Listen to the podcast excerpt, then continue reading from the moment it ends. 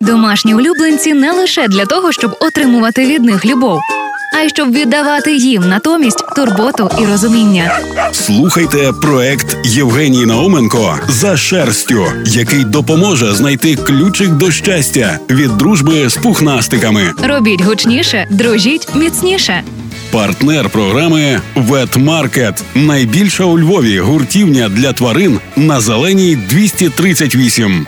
Ну ти дивись, що вона їсть. Ти кіт, а це малина, ку-ку. Бабусю, Мурка їсть кабачок. Він вкрав у мене щойно шматок огірка на салат. Ну що це, ну я хіба не годую тебе?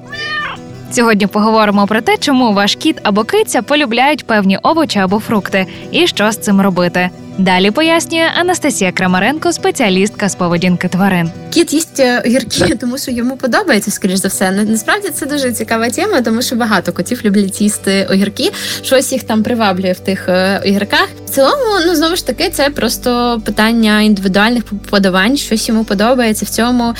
Іноді, коли у тварини є якісь дуже дивні оці смакові вподобання, я раджу звернутися до ветеринара, тому що це може бути ознакою або до ветеринарного дієтолога, тому що це може означати, що тварині або є якісь проблеми зі шлунком, або не вистачає якихось певних нутрієнтів в раціоні. Але загалом огірки – це не той випадок, скажімо так, якщо там кіт не просто там помішаний на ньому, да, на тому огірку все там жити не може, огірок дістається, кіт вже там, не знаю, лізе на голову, щоб його дістати. Це така штука, яку періодично можна давати, не багато, але можна в якості смаколика.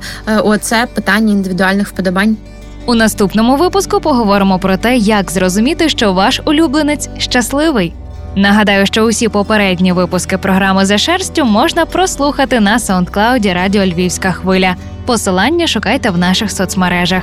Реклама. Партнер проекту «Ветмаркет» нагадує, що їхня ветеринарна клініка «Ветмедкомплекс» працює цілодобово, щоб ваші улюбленці в будь-який момент змогли отримати кваліфіковану допомогу. Місто Львів, вулиця Бучми, 22. Реклама. З вами була Євгенія Науменко. Почуємося.